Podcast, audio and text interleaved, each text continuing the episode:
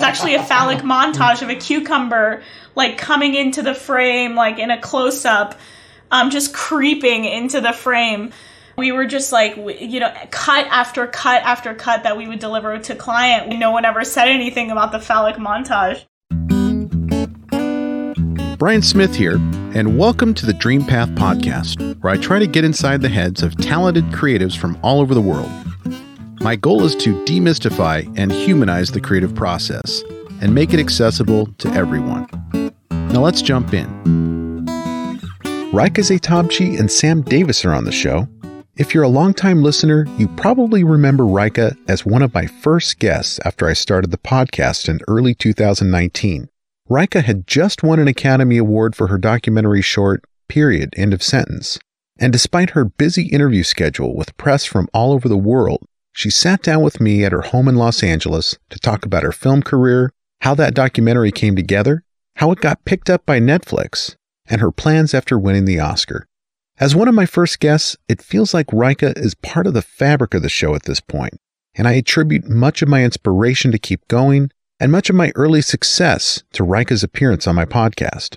When I interviewed Rayka for episode 3, I had the good fortune to meet her cinematographer on period. His name is Sam Davis. After my chat with Rayka, Sam showed me his editing workstation and some projects he was working on. As he was giving me this behind the curtain look at his process, I had a feeling I would be interviewing Sam on my show one day. And here we are, reconnecting with Rayka and Sam on episode 72. Rayka and Sam have a new documentary called A Woman's Place, which is streaming on Hulu. According to IMDb, the film captures the stories of three chefs, their careers, and their shared experience as women in the culinary industry facing and overcoming institutionalized sexism. As each woman addresses the bias, harassment, and misogynist comments they've had to endure, we see how each chef has carved out a place for themselves in the industry. Not as a female chef, but as a restaurateur, a chef de cuisine, and a butcher, respectively. A Woman's Place is a film about the power of playing by your own rules, even when the game is stacked against you. What you'll learn in this interview is that even though KitchenAid backed this film, therefore making the project what is referred to as branded content, Rayka and Sam were able to elevate this project into a compelling cinematic experience for viewers, while maintaining complete control over the look and feel of the film as well as the narrative. I watched this documentary on Hulu and was struck again by the magic that Rayka and Sam can work with such a short runtime. They have become masters of the economic use of screen time without skimping on production value or story. So let's jump into my chat with filmmakers Rayka Zehtabchi and Sam Davis. Sam Davis, Rayka Zehtabchi, welcome to the podcast. Rayka, welcome back to the podcast.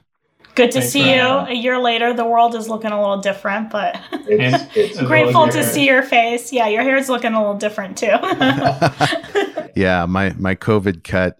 Uh, my my wife wants me to cut it down short, and my kids are like, "No, you have to have that for the podcast. It's totally a podcast vibe." Yeah, no, it definitely works with the whole you know guitars in the background vibe you got sure. going. You look like you're in a band, right? Yeah. So, uh, tell us about your new project. A Woman's Place on Hulu. I, I watched it, but I'd love to hear how you describe it and how that came together. Yeah, so it was a project that um, it was a, a, branded content short documentary that came to us through um, KitchenAid. Uh, KitchenAid basically came to us and said, you know, we have this uh, problem in the culinary industry where women are faced with all sorts of challenges and, and biases. Um, and it's sort of like an environment that isn't very welcoming to to women. Um, and we also have this issue where you know we see like 50% of culinary school students are women but then you know once they actually go out into the world only 7% or something of of executive chef positions are actually held by women so really what's happening um, in that process um, that's kind of turning so many people away from from the culinary industry. And so um, you know they they were very interested in like making a film film so they called it. Um, and it you know it wasn't like you know we want our brand to be very present in this or you know this is we're going to have our logos or product in the shots or we want to do it this way or that way. They were literally like we want you guys for the the talent that you have as filmmakers, just being the creatives and um, these are the subjects that we found. These are the stories that we think are compelling, and we want you to go, you know, capture the truth and go make um, a film film that uh, feels like a cinematic journey and feels, you know, really beautiful and special. Um, and we're gonna kind of take a step back and let you do your thing. So, and that's a really uncommon thing too in the in the advertising world.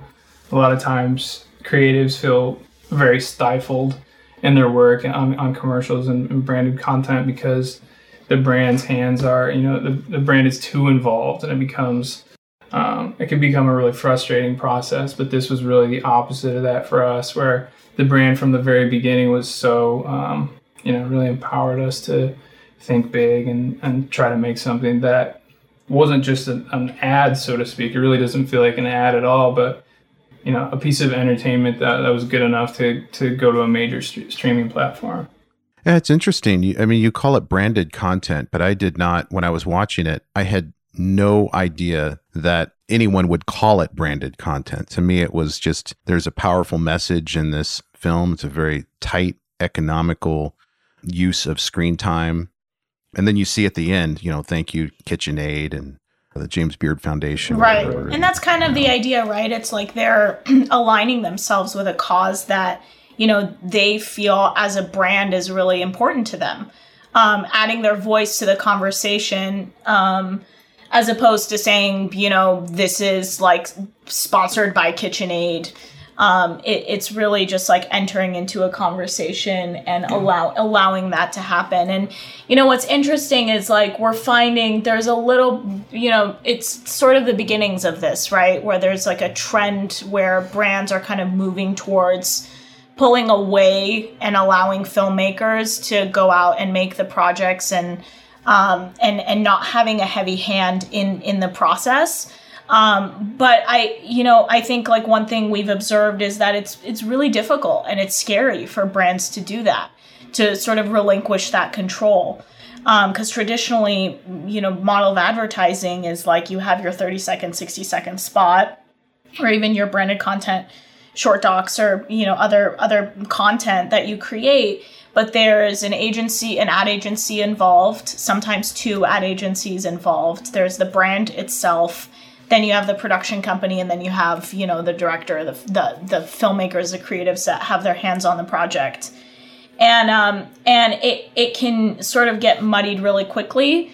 Um, the the sort of initial messaging that they were they were going out and seeking. But but we were really impressed working with KitchenAid and working with Vox Media and Digitas as the two agencies that were on board this project. Super impressed with with the fact that they really, you know, they they really walk the walk and they talk the talk. Like they they set mm-hmm. out to do this and you know, even though there's like 80 other people involved in this project on the brand and agency side, there was never a single moment that I can recall where it felt like we were bogged down in any mm-hmm. way or or um, the vision was not being, you know, heard, or I felt like my voice as the director was not being heard or listened to. I think it represents a really exciting movement in the advertising world to, away from the very formatted traditional 30, 60 second commercials. I think I think audiences, uh, people are, are becoming smarter than that, and and I think um, people are looking at content that that does feel more like entertainment. Mm so it's it's a it's a really exciting shift we're seeing toward you know away from the 3060 format toward longer form you know films that feel like films like Rayka said um, where you don't feel like you're being spoon fed a, right. a, you know a brand's agenda so. there's an authenticity to it and that's really important nowadays so what were the constraints going in were there rules that you had to follow were the subjects already picked for you or were you part of that process of finding who the subjects would be and also finding the story um, you know sort of teasing that out of each of the subjects of the film. So this is the interesting thing is like you know th- like even if kitchenaid wants to sort of you know have less of a hand in in sort of the the creative process at the end of the day like there are certain aspects of the commercial industry and the, the workflow that kind of seep into the project because y- you have your foot in both worlds. Um, and so, so KitchenAid had done, KitchenAid and Vox had done a lot of the heavy lifting before we even came in onto the project to, um, to vet and select these, um, these storytellers, if you will, these, um, these subjects. And so there was a, a, very kind of exhaustive research process, interviewing you know multiple subjects, and they narrowed it down to these are the um, the people that we feel um, you know have really compelling stories, and also together can sort of capture um, a wider look at what women face in the culinary industry. Um, one of them being the butcher, one of them being the the chef, and the other being the restaurateur. Um, and so so when we came onto the project we kind of we had those subjects ready to go but it really became about that creative vision. How do you now tell their stories? Um, and, and what aspects of their stories do you really um, hone in on? So so that was that was um, you know really interesting process and also it all kind of I, I think a natural constraint of working in branded docs is is that you don't get very much time with your subjects. Um, you don't you don't get a ton of shooting days because the turnaround is, is a lot faster.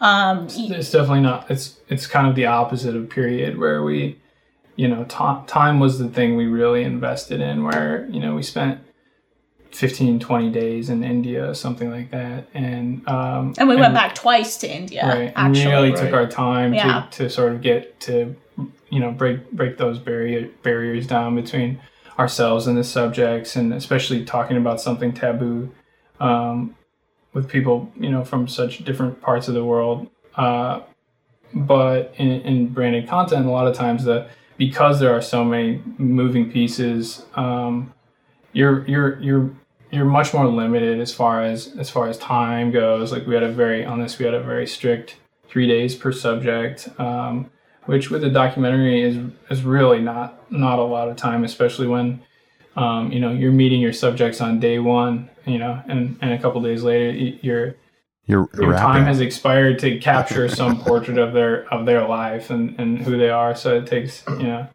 You had to talk to family members too. I mean, you just didn't have a, a subject. You were in the restaurant. You were talking to family boy that's a that's a packed so, schedule. so then it becomes like really important that pre-planning phase right? Just like ensuring that you're connecting with the subjects beforehand um, plenty of times ensuring that you have all aspects of their story. There's sort of like you know a, an element of like going into it knowing what the story is going to be and knowing like exactly how you want to capture it. Which is actually counterintuitive to what documentary filmmaking is, at least in its purest sense. Like yeah, a period yeah. we didn't know. You know, we had a, we had an idea that we, you know, a, a machine was going to be installed in the village, and right. they were going to, you know, hopefully train local girls to operate the machine, and then, you know, maybe even sell the, you know, sell the pads to other women around the villages, and that was about, you know, that was about the extent that we that we knew. We didn't we didn't know any of the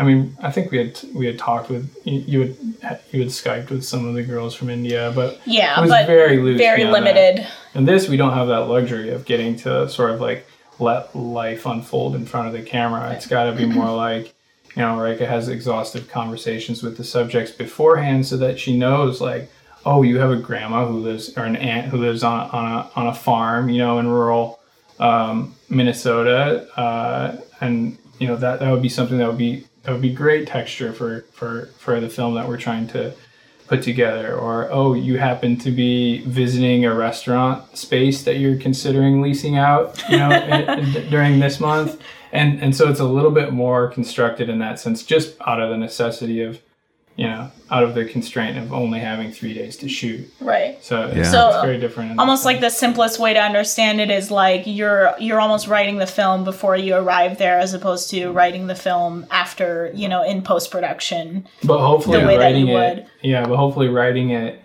in a way that's as unobtrusive or, or at least uh, authentic. Yeah, as authentic as possible, so that we say writing. What we're really doing is yeah. like taking actual parts of their lives and crafting and putting figuring out how we can Yeah. capture them all in a really short amount of time in a way that still feels Mhm.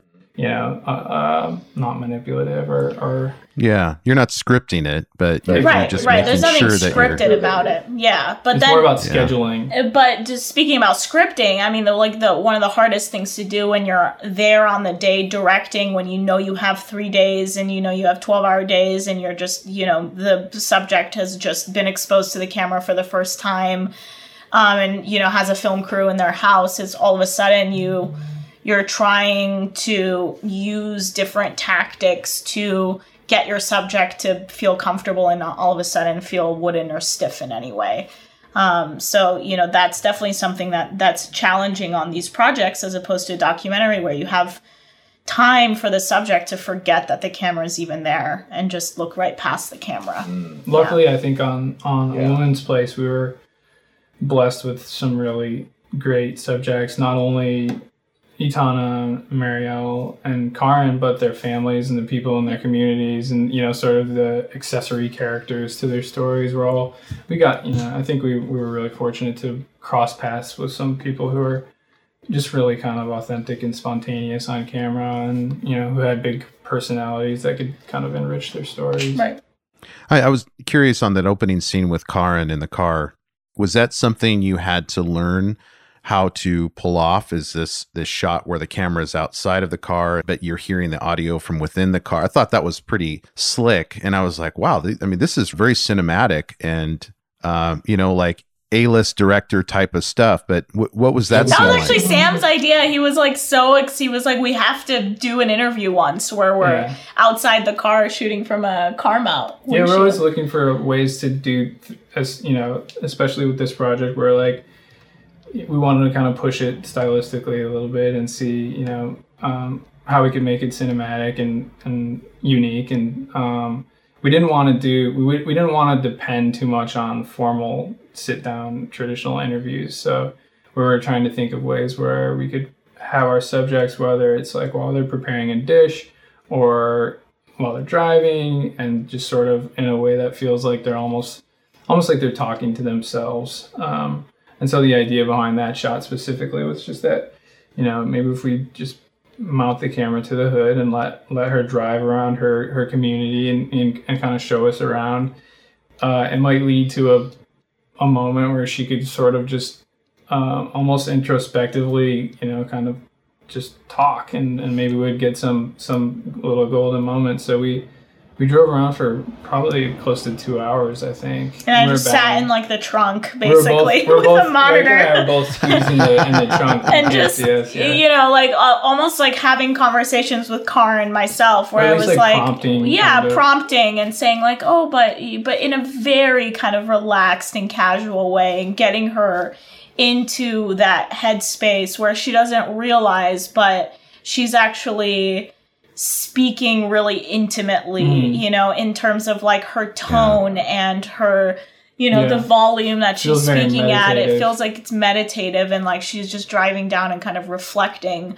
on her childhood and all the memories she had growing up in this land. Um so it was it was kind of setting the mood for her in that way and then kind of prompting her to you know talk about certain certain things. And we actually you know that's some of our favorite stuff i think um and that's why you see it kind of as the opening of the film and also the closing which is another great film. example of the of the of the brand brand giving us so much creative liberty because like the movie starts with like a I think it's almost like two, Two minutes minute long. Yeah. long yeah two minute Un- shot yeah of of her just kind of like waxing a little bit and um and, sh- and it's kind of rambly and probably unconventional to hold on it that long and um but she's talking about survival uh specifically in her rural farm community and how the how the weather plays such a an important role in that. And we just love the idea of that uh as a as a for its double meaning of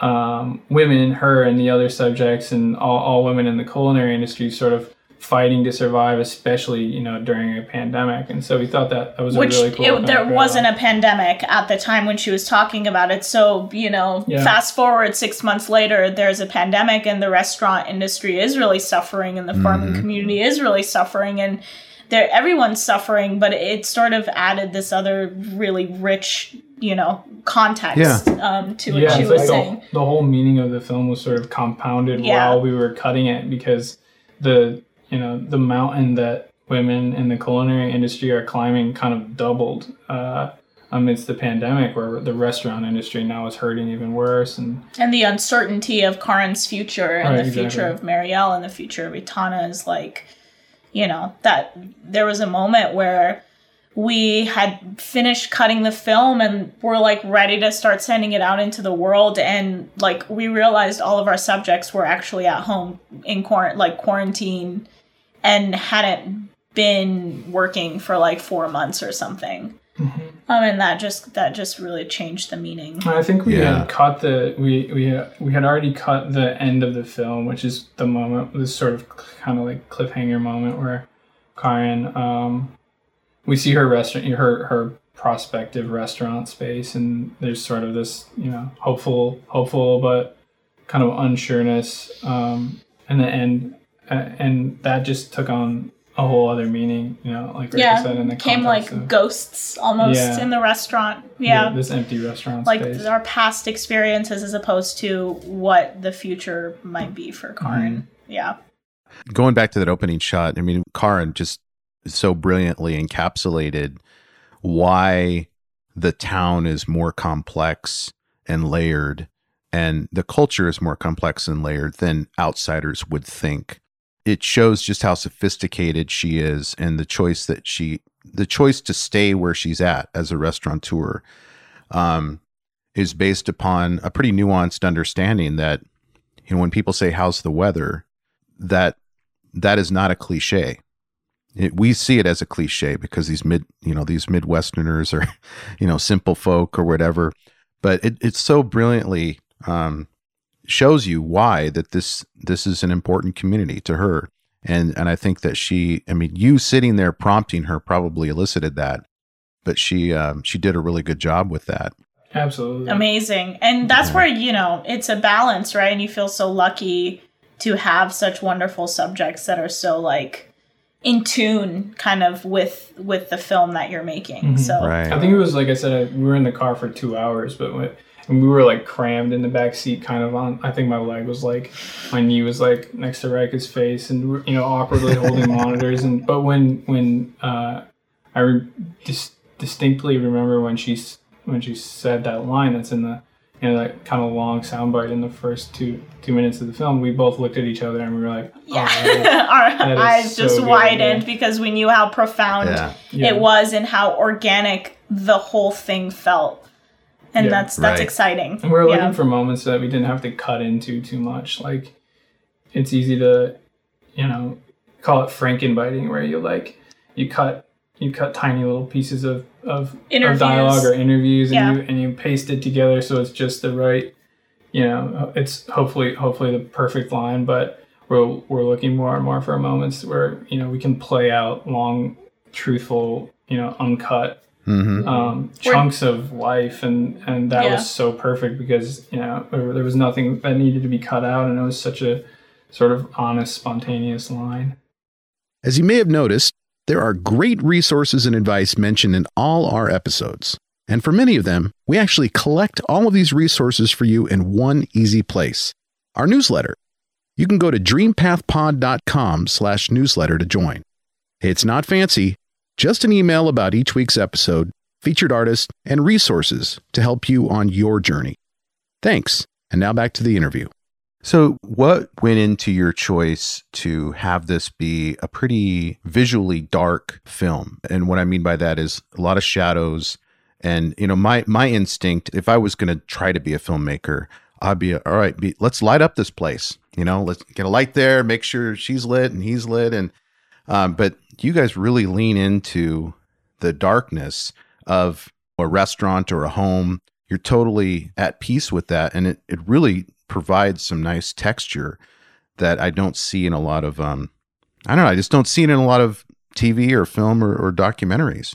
Yeah, that's interesting you say that. I think a lot of people like are always too nervous to uh to go too moody with things, but I mean, Sam can touch on this, you know, because Yeah. that's your specialty, but a lot of it is like, is from a story perspective, like capturing really what these women deal with and experience when they go back home after work. You know, if you're looking at Itana, for instance, it's like she's she's in a totally different continent and um, she's by herself and she's Living hustling to be a butcher, not making any money. Yeah. Right Right. And um and and we're shooting all of this in the middle of what february. Um so you know it was winter in minnesota. It was winter in oakland. It was winter in um in london. And um and and this is really like their true environment that they're dealing with. Um and it also i think in in some ways um it helps aid the stories their stories. Um and then when you're also talking about the logistics of three day shoots here and there traveling shoots um, you want to go light and i think there was a decision made early on that we you know we want to keep this feeling pretty organic and use a lot of the natural light that we had Mhm. yeah Yeah, I think to keep going back to the original point about just feeling, you know, empowered, creatively empowered on on a commercial or a piece of branded content. Um, traditionally, like not, that would never fly. You know, there are, there are so you know it's almost a cliche to have um, have people from from the agency or, or from the client side saying, can know, we just get a little yeah, brighter there's a, there's a shadow over here, or like you know the half Yeah. like a, a part of her face is is a, is a bit dark, or and that's so frustrating because especially as a cinematographer, you want to be able to, you know, you want to be able to kind of push it and be creative and and make it feel kind of painterly and shape the light and. Um, yeah, I- I think it's Mhm. kind of our style too to go a little bit, a little more natural and a little more moody. Um, and I and more it- honest Yeah. too i mean you know it's like making everything bright so that you can like subconsciously you know feel more happy while you watch the film is like very much a, a, a advertising thing Mhm. you know Yeah, I think it helps to, like Rayka was saying, it helps the overall feel.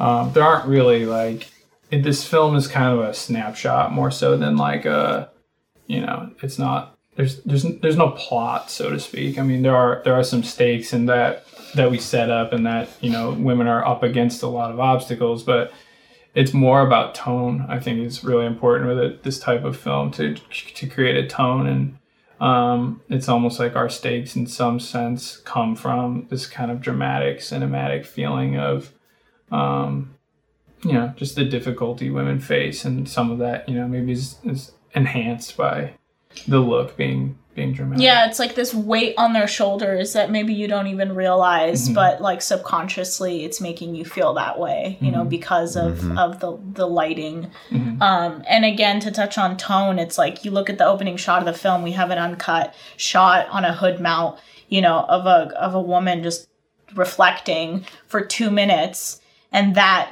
is another thing that like very specifically tone. establishes the tone of the film. Right, Um, right. So you know that going into it, you're not about to watch something that feels very conventional.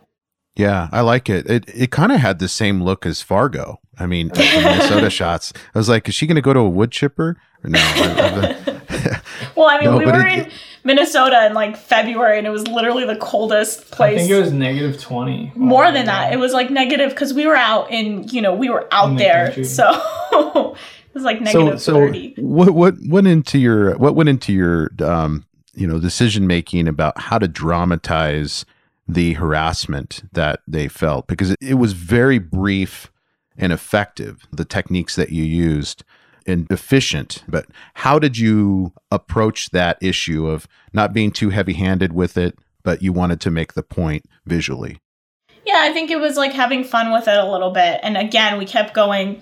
We can't believe they let us do that. There's a shot of like a cucumber phallic- coming, a phallic phallic symbol. Yeah, there's actually a phallic montage of a cucumber like coming into the frame, like in a close up, um, just creeping into the frame. And we were just like, you know, cut after cut after cut that we would deliver to client. We were like, just aghast no when we would get notes back, and no one ever said anything about the phallic montage. I remember showing Reki that the because I think I cut that late at night or something. And to it, and you're like, "It's great. They're never gonna let us put that." Yeah, I was like, that's movie." great, but that's not. There's th- no chance. Like, let's try, but there's no chance. I guarantee you they're going to come back and tell us to take it out. And they didn't. But We um, had fun with it, yeah, it was like almost how can we make it feel a little bit like satirical? You know, how can we just like Yeah. laugh at them a little bit? Um, you know, there there's like moments where the men are laughing and it's just like so dramatic and it's in slow motion and it's funny, but it's it's meant to sort of you know keep us moving along and like kind of you know not not point the finger too hard or dwell too much on on some of those past experiences. Um, as a as a funny anecdote, we shot those we shot those recreations in an open, um, a functioning restaurant kitchen, and who I think absolutely underestimated what having a film production in their kitchen would look like, and we just inva- and this is a kind of a high end restaurant and very busy, and we they they luckily they had two kitchens, and we were in what they called the prep kitchen. Um, but it was still fully active. You know, it, it was not like we Yeah. were absolutely in the people coming in and out of the prep kitchen, working in the prep kitchen So while we're all shooting. that stuff was shot, and it was that that stuff was like pretty heavily lit and Yeah. steady cam, and um, it was not small. It was it was we had like extras and whatever, and so it was war between the, the restaurant staff and and, yeah, it was definitely a, that day was definitely a grind. But yeah, I mean, what we would do is like every every new location that we would be in, we would shoot those recreations kind of after we heard every woman's initial interview. so we would first. we would shoot the interviews first because we had three days and you talk about being efficient like a lot of it was pre-planned knowing what the stories were and knowing what recreations we wanted to do but with that said we still scheduled their interviews for the first day so that if we got any golden moments that we you know didn't even we hadn't known about before seeing Mm-hmm. like a them towel whip or something. Yeah, like a towel whip, for Right. instance. We Right. or the phallic thing. Even we didn't know that was really a thing until it just organically came out. You know, in one of the interviews. So that way, you know, we we The put the recreations like I think on the third day, and Our so we producer had came back, came to set to with a bag full of, of gourds, and, Yeah. and, and cucumbers, and you know anything that looked Yeah. remotely phallic. But it's funny, it's like those are things you have to think about when you're doing branded content and you're doing it on a, you know, a short timeline. You know, those are not things Yeah. you necessarily, you know, have to be preparing for when you're doing a doc and and you're out there for a month shooting. Yeah, well, it's it's totally spot on. I mean, my first job at the age of 15 was in a restaurant. I was a busboy, and I got to know all of the kitchen staff. And I can tell you, you know, the cucumber. I mean, it's just like you you give a cucumber to um, a locker room full of seventh grade boys, uh, and and it's no different than a kitchen. You know, the, the environment there. So you you were spot on with that, and it just it totally accomplishes what you're trying to accomplish, which is this is a man's world traditionally and you know when women enter it's like they have been historically uh, been expected to just put up with the antics and the harassment. But very well done both of you. It's just um, it's really good to connect with you again. I did see i looked at your filmography and i saw a, a documentary short called just hold on. Can you tell me more about that film Yeah, just hold on. Sam and I co-directed that film, and um, it's a really little sort of slice of life, short, seven-minute film, and um, it premiered at South by Southwest. Uh, but you know, it was not in person; it was online because South by Southwest was like one of the first major Yeah, it was the festivals to cancel It was the first. i remember because that Because of the yeah. pandemic, and it was um, like a week before, I think. they it was literally a week Yeah. before, yeah. And um, you know, we're so grateful because it ended up they ended up doing the online festival, and we ended up um, being awarded the jury a jury award for best Texas short nice because the film was shot in Texas, and Mhm. it's um, just to really you want to talk a little bit about kind of the where it came from, like how Sure. that idea We- was born. Uh, we saw uh, the film was about a sport called a rodeo sport for children called mutton bustin, which is where basically where kids ride sheep, little kids like like three to three to five year olds. it sounds adorable It's adorable and also um, a little traumatizing. Like the, we I think the, For the sheep? uh, for both probably the, Yeah. the the first we ever heard about it was uh, I think we saw a YouTube video or something. One of were these like "What now earth?" now this videos on Facebook. yeah. Yeah. And so we had this Oh, thought yeah. of like, um, you know, how cool would it be to feature a, a little girl who's a who's a mutton busting champ, and um, I think Rayka found found Marley uh, on an article or something. This little girl who uh, had this video go go viral um, after she won the Houston, I think Houston rodeo, right? Um, mutton busting uh, competition, and um, we realized after we sort of fell in love with her character that um, and and her, her spunky personality in this video, we realized she also had a uh, a really powerful backstory of spending a, a lot of her, her early life in hospitals. Um, she had she had brain cancer. Um, she's a cancer survivor, and um, yeah, just a really really ins- inspiring story and the type of thing that we were after period. It was easy to every project felt very high stakes. You know, it felt like everything had to be very big and and and like it targeted toward toward major festivals or awards and we really just made this film out of, out of fun we kind of packed up and um Rayka and I and uh, our producer Merdad um, went to went to Texas just for literally for two days. I think we came off a shoot, flew out that night, shot Saturday, Sunday, Yeah, that and was came back fast one. Monday morning. So It was so fast that we uh, didn't have time to back up our hard drive Mm. with all the footage on it. And the day that we got back and I plugged in the hard drive to start backing it up, the hard drive wouldn't mount. And we basically Oh my god. lost, yeah, lost everything. Yeah. everything. The um, Oh my goodness. we f- we were able to recover it, but not after, not until basically I think doubling our, our total budget. You know, we made the film for, for pennies, and and uh, and so you know we had to pay a lot of money to recover the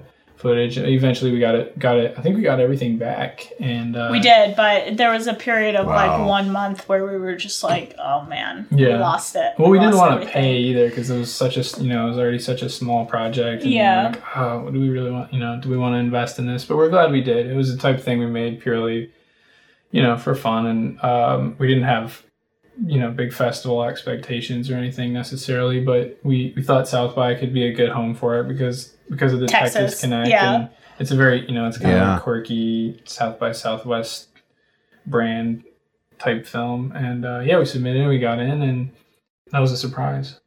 It was a surprise. Yeah. Yeah. I remember when I was in your apartment interviewing you about period and Sam, I w- I remember you were sitting at the computer and you had all these hard drives, and I was asking you about that process and the backup process, and you're like, "Yeah, we back up to this, and then we back up to that," and um, it's so paranoid, and it for for good reason. I mean, you don't want to Yeah. lose that footage. Oh, absolutely. So, what is the um, what is the outlook for you as filmmakers right now, given what's going on with COVID and things opening up or not opening up?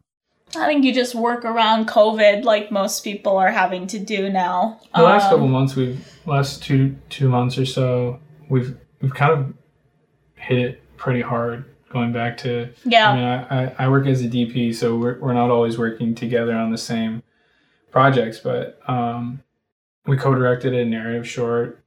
There's definitely like I think, you know, we've spent a good chunk of time maybe not a lot to some people, but you know, we spent like 2 years or so working in in sort of the branded space um And we still are. and then also and we still are working in branded content um and then we've spent several years now working in just kind of strictly documentary and so there's definitely a desire and a push for us to both start um sort of expanding our horizons a little bit and narrative was kind of Working our, in our narrative. first. We we we went to film school. You know, we wanted to make movies uh, and narrative films really primarily. We kind of fell into. I mean, Period was Rayka's first documentary. I had shot a lot of docs, but um, Period was also kind of my first like, you know, Real- like my baby Yeah. documentary. And um, Mm-hmm. and so yeah we're kind of making a, a concerted effort to get more into um, narrative and so we we shot a narrative short recently that we're really excited about um, we're going to start submitting to festivals soon All right, what's the name of that film? Or can you say? yeah it's called are you still there Are you still there? Right on. Yeah. Yeah, so we're staying busy. It's the the world is the film world is is slowly and somewhat Yeah. differently opening back up. And It's it's opening back up more for like small productions, you know. So like Mhm. you know, I've done a couple commercial jobs. Sam's done a couple commercial jobs. Um, you know, we've had our short film production. It, it it's um it's a lot easier to kind of manage and control the COVID situation when you're working with a you know a small kind of skeleton crew as Right. opposed to working on a TV show or a studio film. So Yeah. we're not really there yet. So Mhm. um, so that's not really much of a concern for us right now. Yeah. Great. Well, it's so great checking in with you both and hearing what you've been up to over the last couple of years. I'd love to talk to you again when your your narrative uh, short makes it into festivals. For sure. Loved it. Maybe we do a checkpoint every year. Exactly. if we have interesting Yeah. things going on for you. Yeah.